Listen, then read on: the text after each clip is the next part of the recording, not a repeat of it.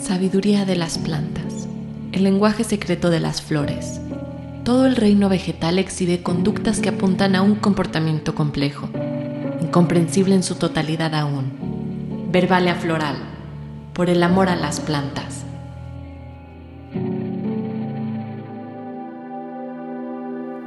Hola, ¿cómo están? Yo me encuentro muy bien.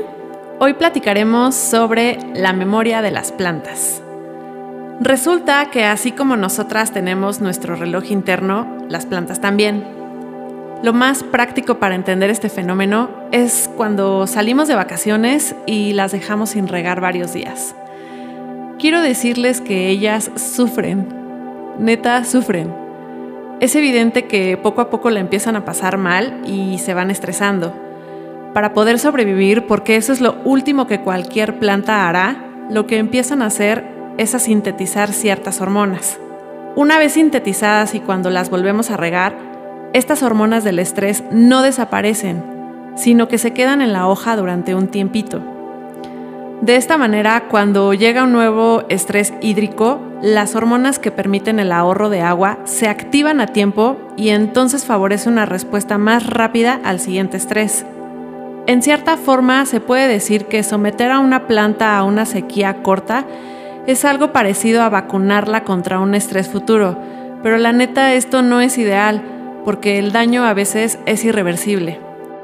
Les cuento que el tallo vegetal está formado por un conjunto de tuberías que transportan agua del suelo a la hoja, y si la sequía es muy intensa, la tubería se va a llenar de aire y se vuelve inservible.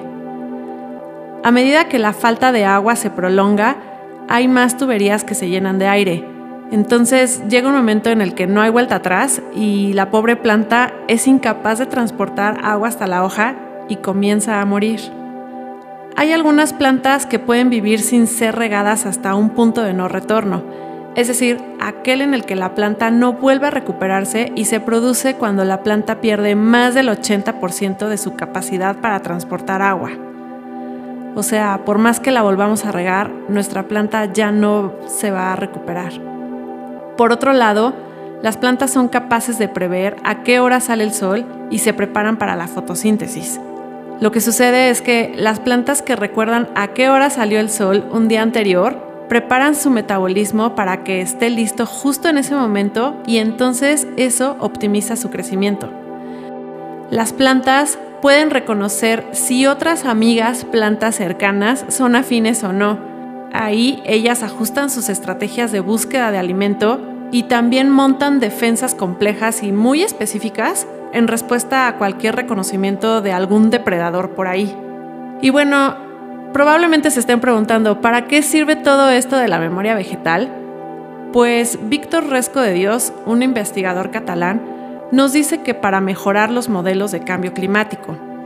Y todo esto tiene que ver con la fotosíntesis y con los procesos por los cuales las plantas se vuelven mega resistentes a distintos escenarios de estreses futuros. Dice Víctor también que la disciplina que estudia los mecanismos que permiten a la planta recordar el estrés se encuentra en plena efervescencia. Así que yo creo que vale toda la pena esperar avances científicos notables en los próximos años y volver a conversar sobre este tema.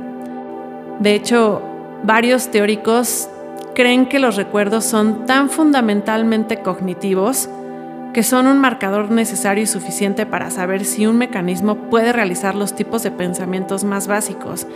Y sí, ok, la memoria requiere un cerebro y las plantas carecen incluso de los sistemas nerviosos rudimentarios, pero en la última década esto se ha cuestionado enérgicamente y es que las plantas nos han demostrado que no son simples autómatas orgánicos y pasivos, Ahora sabemos que pueden percibir e integrar información sobre docenas de variables ambientales diferentes.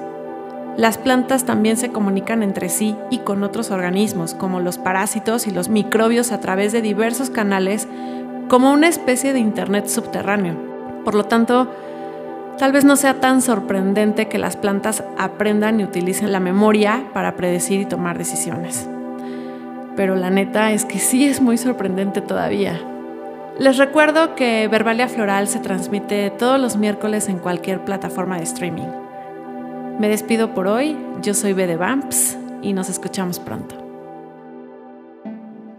Este podcast es realizado gracias al apoyo de Anémona Casa Botánica, diseño con plantas, jardinería lunar y diseño floral para eventos íntimos y sustentables.